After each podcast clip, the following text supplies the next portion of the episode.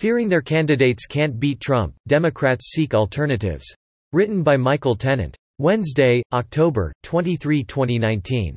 With the Iowa caucuses just over three months away, Democrats are starting to worry that none of the candidates seeking their party's presidential nomination has what it takes to beat President Donald Trump, according to recent reports.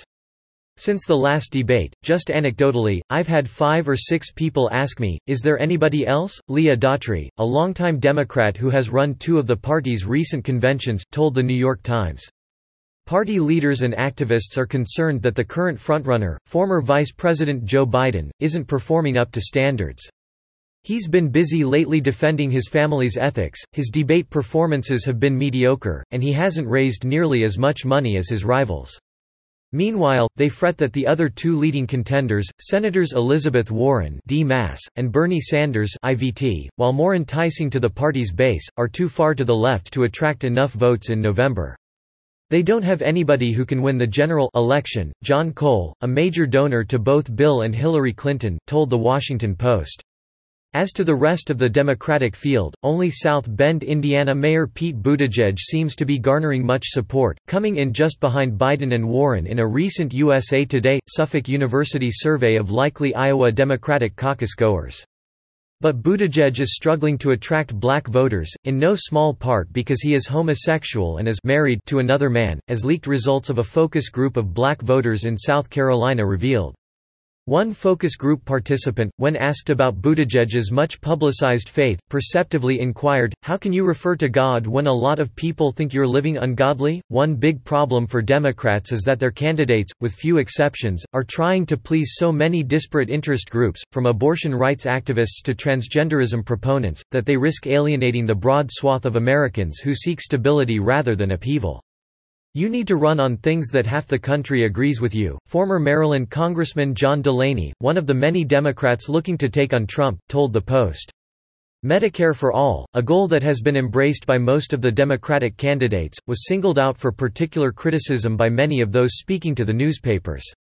I think it'll be a hard sell to the public if we go into the general election for Medicare for All, Senator Sherrod Brown D. Ohio told The Times. Brown was especially concerned about union members who would lose their generous health plans under such a program since it would replace all private health insurance with a single-payer, government-run plan. What do you do when you believe, as many Democrats do, that the other party's presumptive nominee is ripe for defeat but that none of your party's current contenders is capable of beating him? You start looking for alternatives. Topping the list of alternative candidates is former Secretary of State Hillary Clinton, who lost to Trump in 2016 but clearly relishes taking another crack at him. Clinton has been making waves lately, sparring with Trump on Twitter, promoting a book she wrote with her daughter, and accusing Representative Tulsi Gabbard D. Hawaii of being a Russian tool, all of which suggests she's considering re-entering the fray. Ultimately, it's unlikely she would do it, a person who's talked to Clinton told The Post.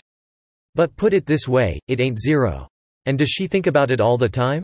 Absolutely. Other suggested candidates include former New York Mayor Michael Bloomberg, who, according to The Times, is said to be eager to find a way into the race, former Secretary of State John Kerry, former Attorney General Eric Holder, former Massachusetts Governor Deval Patrick, and Senator Brown.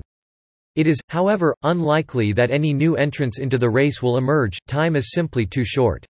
Any candidate would have to get a campaign organization running full tilt almost immediately. The candidate would need to poll well enough and rake in sufficient donations to be included in future debates. And he or she would have to scramble to get on the primary ballots in many states. But Democrats can dream, can't they? Subscribe to The New American and listen to more by clicking podcast on the top right corner of our homepage. Also, please consider donating to help us push out more content for you, our listeners.